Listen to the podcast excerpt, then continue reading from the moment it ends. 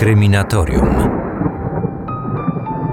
Śmierć młodej żony profesora z Warszawy poruszyła w latach 50. ubiegłego wieku opinię publiczną.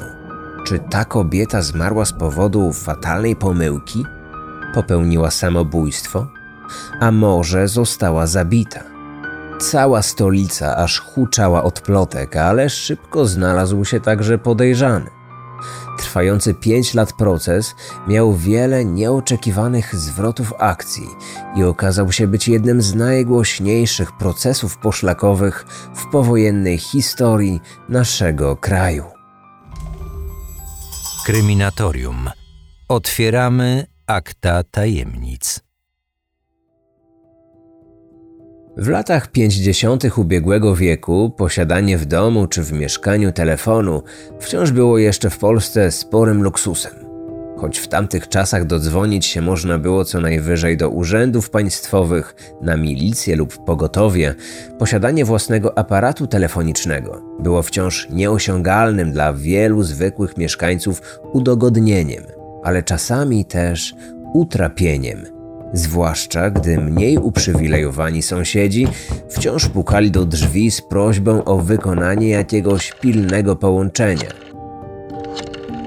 Podobny dyskomfort czasami czuła Janina, mieszkająca samotnie w kamienicy przy ulicy Nowy Świat 52 w Warszawie. Ze wszystkich lokatorów w tym budynku tylko ona miała telefon.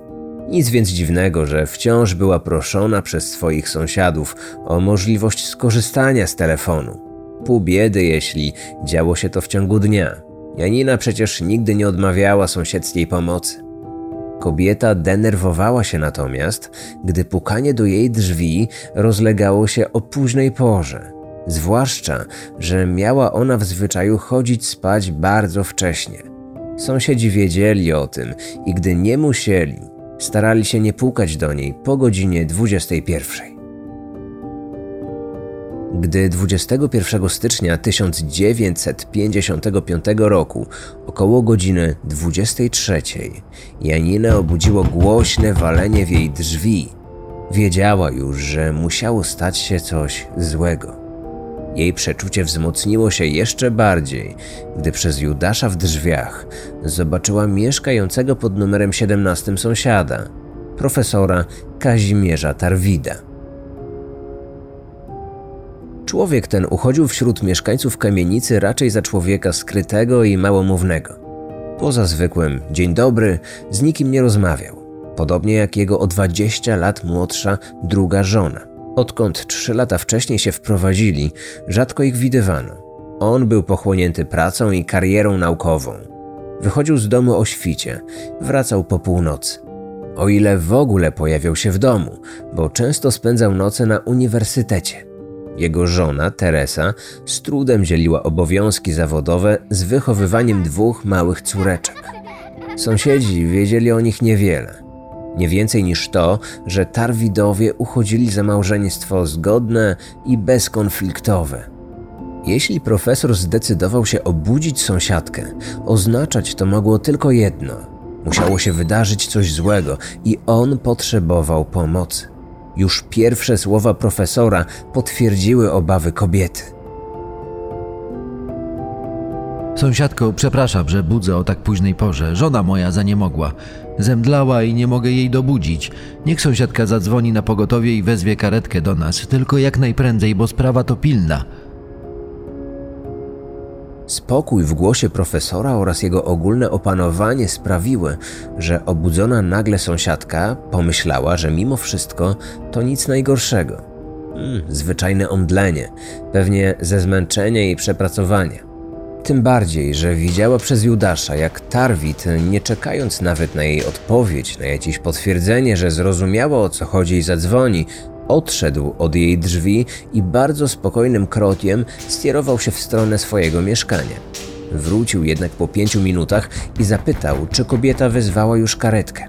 W odpowiedzi usłyszał, że tak. I że pogotowie prosiło, aby wyszedł na ulicę i wskazał im drogę do mieszkania, gdy już przyjadą.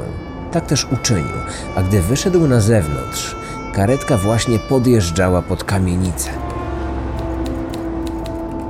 Lekarz z sanitariuszem natychmiast udali się do mieszkania profesora. Jego żona leżała nieruchomo na tapczanie. Na jej ustach od razu zauważono niewielką ilość piany.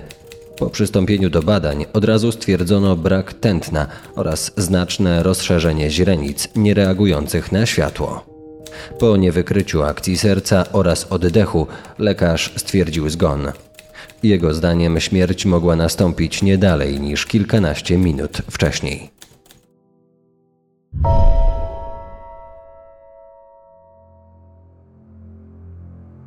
Po stwierdzeniu zgonu lekarz zaczął pakować swoje przyrządy medyczne do torby. Wtedy zauważył stojący na stoliku słoiczek z jakimś proszkiem. Zapytał profesora, co to jest. W odpowiedzi usłyszał, że to cyjanek potasu. Tarwit od razu wyjaśnił, że został on przyniesiony przez jego żonę w celach naukowych. Nie miał jednak pojęcia, dlaczego znajdował się w pokoju. Wcześniej pojemnik z trucizną znajdował się w łazience. Obecność przy zwłokach młodej kobiety tak silnej trucizny od razu wydała się ekipie pogotowia bardzo podejrzana. Sanitariusz natychmiast powiadomił o tym fakcie milicję. Funkcjonariusze po przyjeździe do mieszkania profesora postanowili zabezpieczyć wszystkie ślady. Następnie odebrali Kazimierzowi klucze, zamknęli mieszkanie i zapieczętowali zamek. Córki profesora trafiły pod opiekę sąsiadki, a on sam wylądował na komisariacie. Podczas pierwszego przesłuchania najpierw musiał się wytłumaczyć z posiadania w domu cyjanku potasu, silnie toksycznej substancji, która nie była powszechnie dostępna. Jednak profesor Tarwit był jednym z nielicznych, którzy akurat z cyjankiem obcowali niemal codziennie w zakładzie ekologii Uniwersytetu Warszawskiego. Tarwit był jednym z najwybitniejszych w kraju ekologów i zoologów. Był znanym badaczem muchówek. Posługiwał się więc tą trucizną przy sporządzaniu tzw. Tak zatruwaczek na owady. Twierdził, że akurat zabrakło cyjanków w jego zakładzie, więc poprosił żonę, aby wypożyczyła porcję ze swojej uczelni, na której pracowała. I tak też się stało. Dzień przed swoją śmiercią Teresa przyniosła do domu słoiczek z cyjankiem potasu. Ile dokładnie? Tego nie był pewny. Dopiero milicja ustaliła, że porcję ważącą 5 gram dosypano dla tarwidowej z około 25-gramowego pojemnika. Śledczy jeszcze nie wiedzieli, że wkrótce słowo około będzie miało kolosalne znaczenie przy próbach ustalenia tego, kto ponosi winę za śmierć 26-letniej żony profesora. Sekcja zwłok Teresy wykazała ponad wszelką wątpliwość, że jej zgon nastąpił z powodu zatrucia wspomnianym cyjankiem. W zasadzie od samego początku śledztwa akurat przyczyna śmierci nie stanowiła w tym przypadku żadnej zagadki. Znacznie ważniejsze pytanie wciąż jednak pozostawało bez odpowiedzi. Jak do tego doszło? Czy była to tragiczna w skutkach pomyłka? Skuteczna próba popełnienia samobójstwa? A może zabójstwo? Profesor Tarwit był przekonany, że jego żona nie miała myśli samobójczych i kto jak kto, ale akurat ona nigdy nie odebrałaby sobie życia. W jej życiu nie było niczego, o czym ja bym nie wiedział. To niemożliwe, że młoda, 26-letnia kobieta, szczęśliwa w małżeństwie, zadowolona ze swojego życia i ze mnie, nagle postanowiła się otruć, pozostawiając córki i mnie. Przyczynę tej tragedii widział wyłącznie jako efekt tragicznej pomyłki. Wieczór poprzedzający śmierć Tarwidowie spędzili w domu z przyjaciółmi. Podczas kolacji jego żona zaprezentowała gościom sposób na zabezpieczenie jednej dawki cyjanku w okrągłej kapsułce służącej do przyjmowania leków. Nazywała się fachowo opłatkiem aptecznym.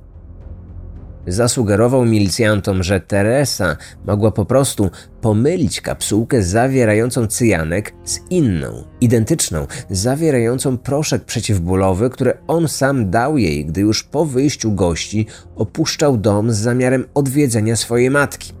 Funkcjonariusze nie mieli żadnych dowodów, aby nie wierzyć profesorowi. Był w końcu człowiekiem, który cieszył się w środowisku warszawskich naukowców ogromnym zaufaniem i prestiżem. Poza tym jego słowa zdawały się potwierdzać wyniki sekcji. Na ciele zmarłej nie stwierdzono żadnych obrażeń, które mogłyby sugerować, że kobieta przed śmiercią walczyła z kimś, kto chciałby podać jej tę truciznę.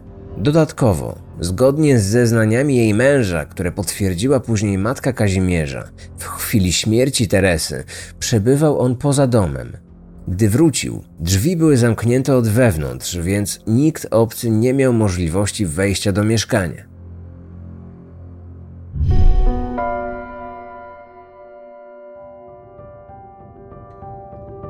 Podczas przesłuchania musiało oczywiście paść pytanie, czy na pewno profesor nie przyczynił się do tego, że został wdowcem. Tarwit kategorycznie zaprzeczył takim oskarżeniom. Uznał, że to absurd. Mówił, że żonę bardzo kochał.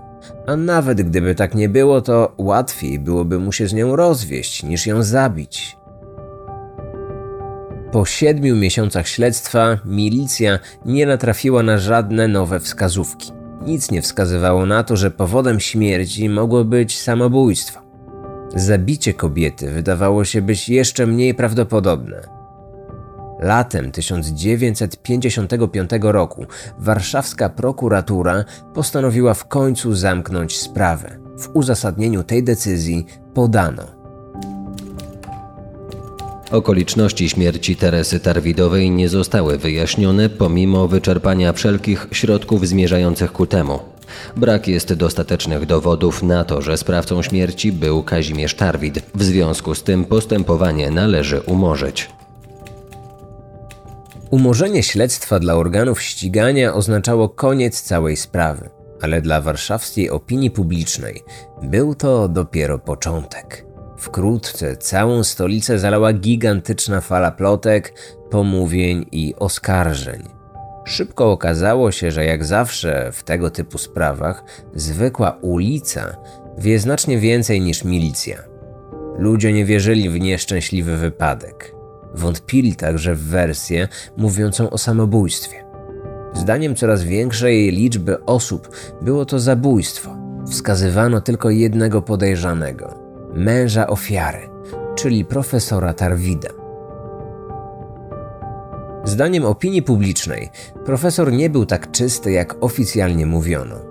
Plotki na jego temat podsycała głównie pierwsza żona Kazimierza, która dostarczała prasie coraz bardziej pikantne szczegóły związane z nieznaną wcześniej drugą twarzą szanowanego naukowca. Romanse ze studentkami, urządzanie nocnych orgii na uniwersytecie, całkowity brak zasad moralnych, zepsucie, deprawacja. Z każdym kolejnym miesiącem obraz wdowca wydawał się być coraz mroczniejszy. Kazimierzowi nie pomagał również jego sposób bycia. Zdaniem osób, które go znały, był zimny i zbyt opanowany. Niemal pozbawiony ludzkich uczuć i odruchów. Nie rozpaczał po śmierci żony. Nawet gdy lekarz stwierdził jej zgon, profesor zachował kamienną twarz, nie okazując żadnych emocji, co osobiście zeznał podczas przesłuchania sanitariusz. Plotki te dotarły w końcu do uszu milicjantów. Podobnie jak anonimowe oskarżenia, które przychodziły listownie do komendy głównej. Funkcjonariusze, coraz bardziej zalewani nieprzychylnymi profesorowi opiniami, postanowili jeszcze raz przyjrzeć się całej sprawie. Tym razem chcieli zwrócić większą uwagę na osobę męża ofiary. Czy faktycznie był tak zły, jak od pewnego czasu mówiono o nim na ulicy? Aby poznać prawdę o śmierci jego żony, najpierw postanowiono poznać prawdę o nim samym.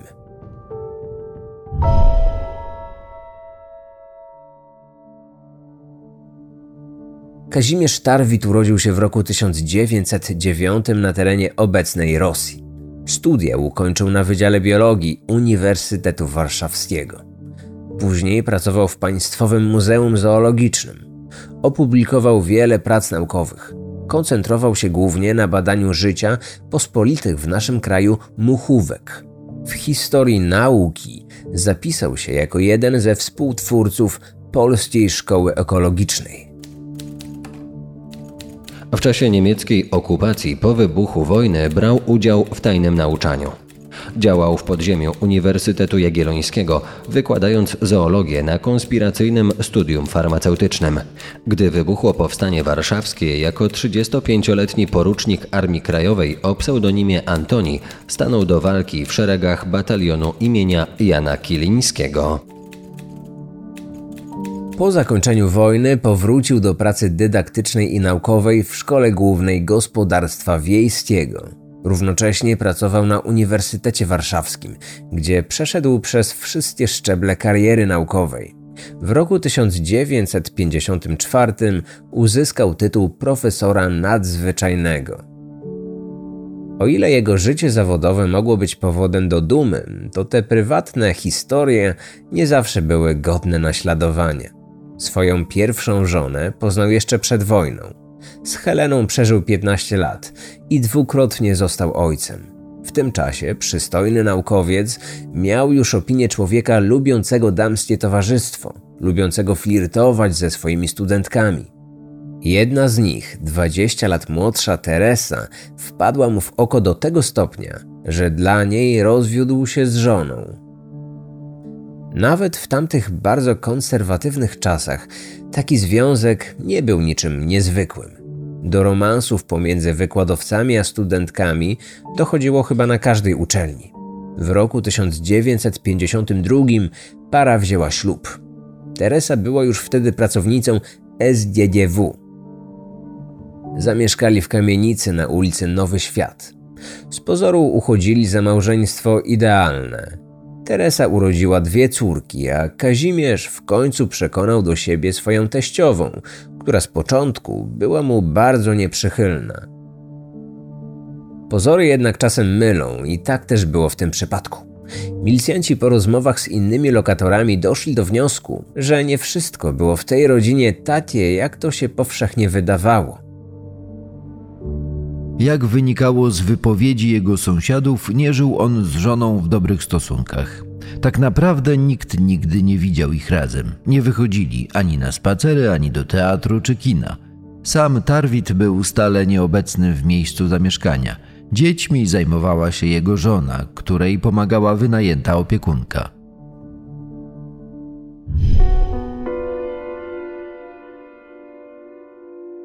Profesor Tarwit był pracocholikiem. Pracował zwykle po 12 godzin dziennie, czasami nawet więcej. Zdarzało się, że w ogóle nie wracał do domu na noc. Z czasem stosunki pomiędzy małżonkami stały się chłodne, zwłaszcza po tym, kiedy do uszu Teresy doszły plotki o romansie męża z jedną ze swoich asystentek. Kazimierz wszystkiego się wyparł, ale podejrzenia żony zostały. A mimo to kobieta potrafiła zachowywać pozory i nie pokazywać nikomu, że w jej rodzinie dzieje się źle. Tak też było wieczorem 21 stycznia 1955 roku, kiedy Tarwidów odwiedziło dwóch zaprzyjaźnionych z nim profesorów. Na uroczystą kolację w domu zjawił się również Kazimierz, co o tak wczesnej porze było czymś całkowicie niezwykłym.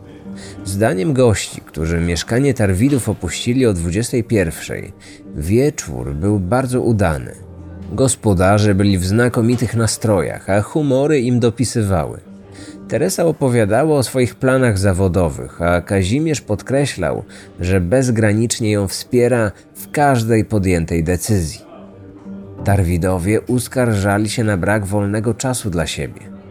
Kazimierz narzekał również na sprawy zawodowe, w tym na brak w magazynie jego uczelni zapasów cyjanku potasu, którego potrzebował do swojej pracy. Cieszył się jednak, że żonie udało się załatwić trochę cyjanku ze swojego zakładu. W międzyczasie Teresa pokazała gościom, jak skutecznie zabezpieczyć dawkę trucizny w odpowiedniej kapsułce. Goście opuścili mieszkanie Tarwidów około 21. Tuż po ich wyjściu małżeństwo odwiedziła matka Kazimierza, która prosiła syna o drobną pożyczkę dla jej znajomej, która miała kłopoty finansowe. On nie miał pieniędzy, więc pożyczyła je Teresa. Przebieg dalszych wydarzeń milicjanci poznali podczas pierwszego przesłuchania męża ofiary.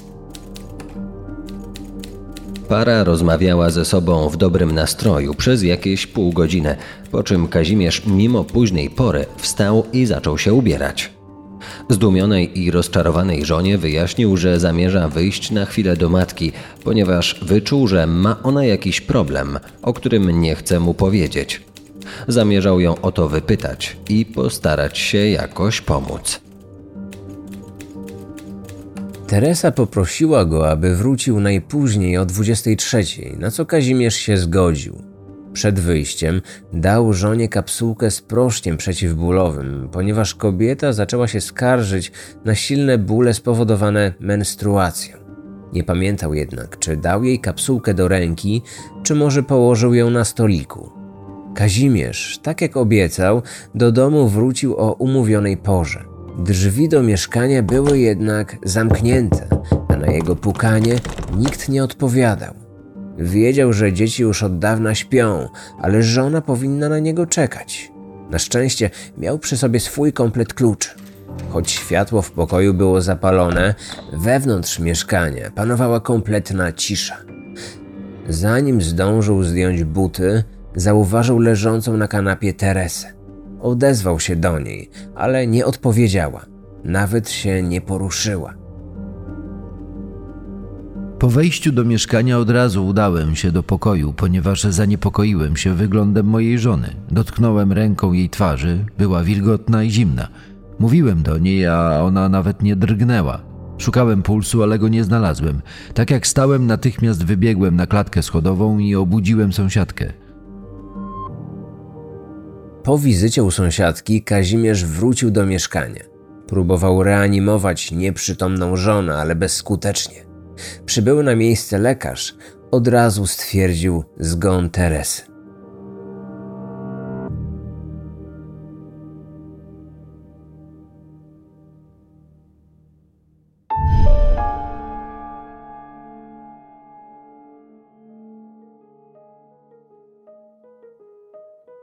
Ani przedstawiona wersja wydarzeń, ani skrywane przed innymi sekrety życia rodzinnego nie czyniły z Kazimierza osoby odpowiedzialnej za śmierć małżonki.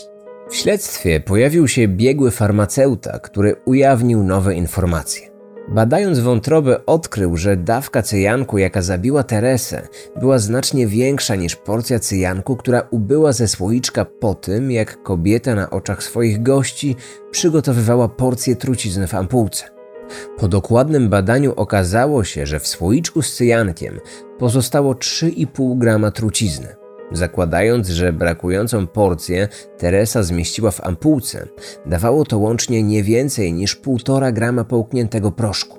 Zbyt mało, aby się zabić. Biegli ustalili minimalną dawkę śmiertelną dla dorosłej kobiety o wadze Teresy na 2 gramy. I mniej więcej właśnie taka ilość cyjanku znajdowała się w jej organizmie podczas sekcji zwłok. Zdaniem ekspertów, gdyby żona profesora wzięła półtora grama, doznałaby co prawda silnego zatrucia, ale na pewno by nie zmarła. Teresa Tarwit doskonale znała dawki śmiertelne, więc chcąc popełnić samobójstwo, na pewno nie wzięłaby zbyt małej ilości. A jeśli rzeczywiście pomyliła ampułki z proszkami, to ktoś inny musiał podać jej dodatkowe co najmniej pół grama cyjanku. Dopiero wtedy dawka przyjętej przez ofiarę trucizny stałaby się dawką śmiertelną. Zdaniem prokuratora mogła to zrobić tylko jedna osoba jej mąż. 11 września 1956 roku, a więc ponad 20 miesięcy po śmierci, profesor Tarwit został aresztowany i oskarżony o zamordowanie Teresy. Przewieziono go do szpitala psychiatrycznego, gdzie poddano miesięcznej obserwacji. Choć zachowywał się tam spokojnie i z dystansem, psychiatrzy wystawili mu negatywną opinię. Zwraca uwagę jego chłód uczuciowy. Cechuje go planowość, metodyczność i wyrachowanie. Jest on bez wątpienia osobnikiem psychopatycznym, ale z pewnością jego stan psychiczny nie ogranicza jego zdolności rozumienia znaczenia własnego postępowania i czynów. Ma on całkowitą zdolność kierowania swoim postępowaniem. Pół roku później prokuratura sporządziła akt oskarżenia. Proces poszlakowy profesora rozpoczął się w kwietniu 57 roku. Przesłuchano 60 świadków i wysłuchano zeznań 10 biegłych. Dowody przedstawione przez prokuratora okazały się wiarygodne dla sądu. Tarwid został uznany winnym śmierci żony. Skazano go na 15 lat pozbawienia wolności. Obrońcy profesora natychmiast zaskarżyli wyrok skazujący. Wykazywali przy tym słabe punkty zebranego materiału dowodowego oraz wątpliwości co do winy ich klienta. Sąd Najwyższy podzielił ich zdanie i 1 lutego 1958 roku uchylił wyrok oraz skierował sprawę do ponownego rozpoznania. Taka decyzja wywołała wśród opinii publicznej falę ostrych i krytycznych komentarzy pod adresem wymiaru sprawiedliwości. Ludzie oczekiwali najwyższego z możliwych wyroków, ponieważ dla większości z nich profesor od samego początku był winny. Pojawiły się również głosy broniące Kazimierza, ale należały one do zdecydowanej mniejszości.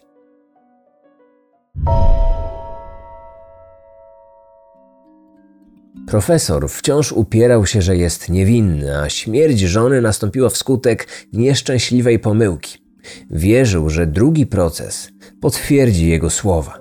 Powołano nowych biegłych, którzy podobnie jak poprzedni eksperci uznali, że zgon kobiety nastąpił z powodu wprowadzenia do organizmu cyjanku potasu w dawce większej niż śmiertelna, a co za tym idzie, w ilości większej niż mogła pomieścić kapsułka znaleziona na stoliku w mieszkaniu oskarżonego. Dodatkowo udowodniono, że w dniu, kiedy oskarżony prosił żonę o zdobycie cyjanku, znajdował się on również w jego zakładzie ekologii. W dodatku pojemniki z trucizną nie były tam należycie zabezpieczone, co stwarzało możliwość wyniesienia stamtąd cyjanku, nie wpisując go wcześniej do ewidencji.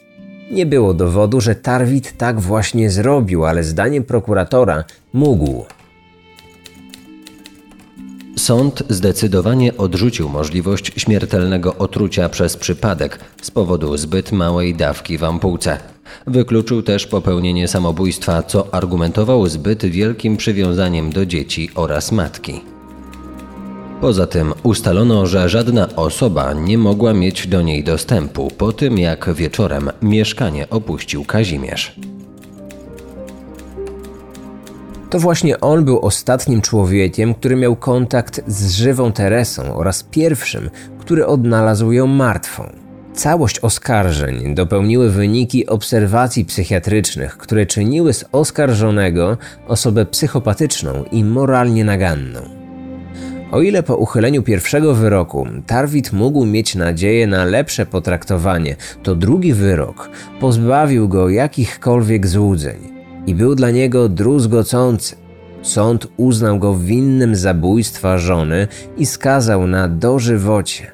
Wydawało się, że to już koniec nie tylko jego kariery naukowej, ale przede wszystkim jego wolności.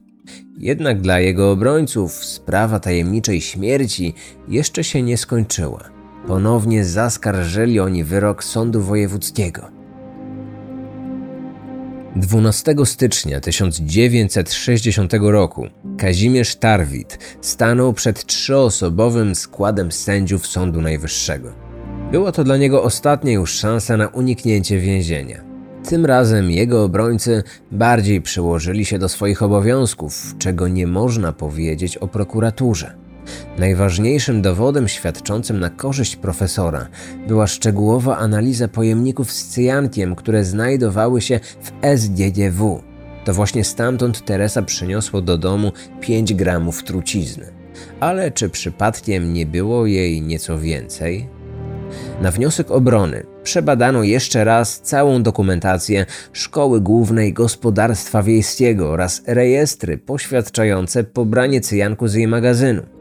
Okazało się wtedy, że w pojemniku, z którego odmierzono porcję dla Teresy, faktycznie pozostało równo 20 gramów cyjanku.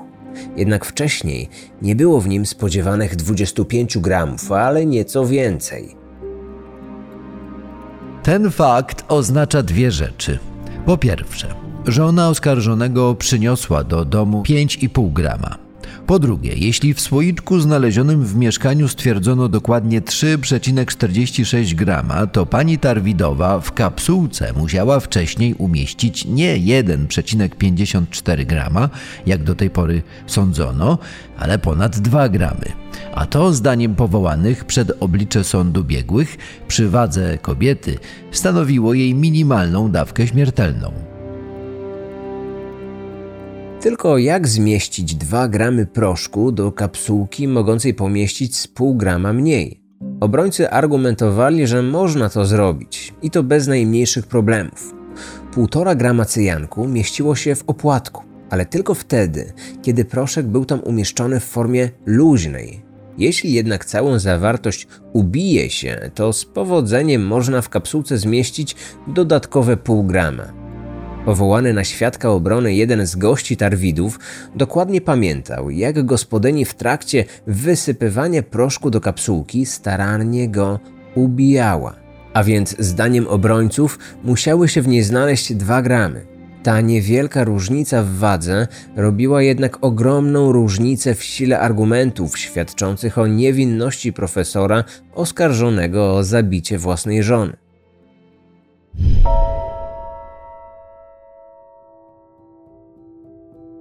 Sąd nie potrafił co prawda rozstrzygnąć, czy zmarła celowo zażyła truciznę w przypływie nagłej decyzji o odebraniu sobie życia, czy może rzeczywiście pomyliła kapsułki i zamiast proszku przeciwbólowego połknęła cyjanek potasu.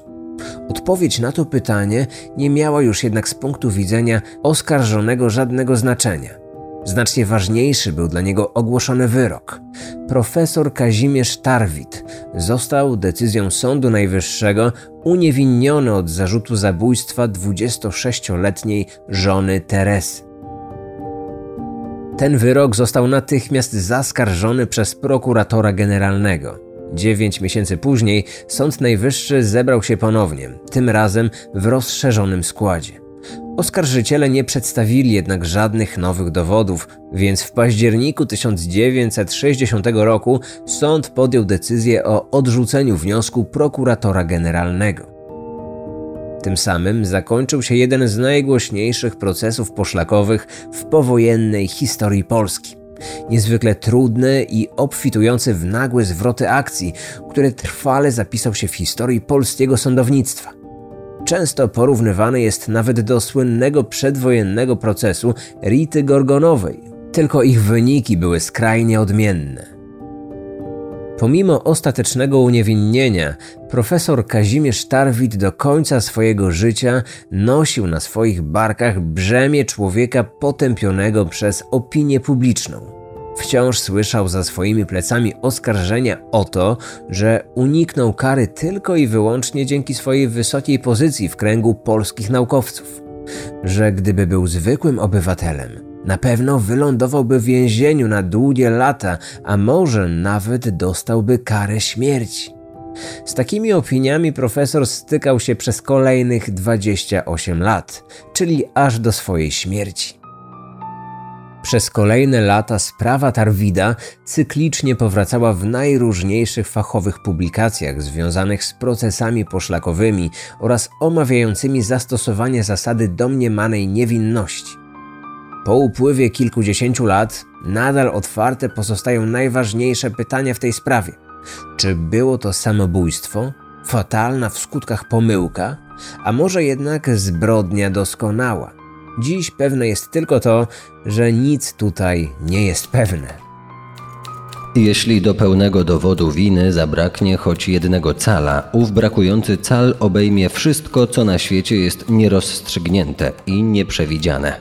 Wówczas pozostaje tylko uszanować tę niewiadomą, która może kryć w sobie zaskakujące dobro lub przerażające zło. W procesie poszlakowym gra się na zło ukryte w człowieku. Człowieka wolno skazać po udowodnieniu mu winy, ale nie należy chcieć jego winy po to, by go skazać. Każdy domysł sądu, który nie jest oparty na ścisłych realiach, wyrażać będzie tylko pogląd sędziów na istotę ludzką. A zdaje się, że do tego sędziowie nie są powołani.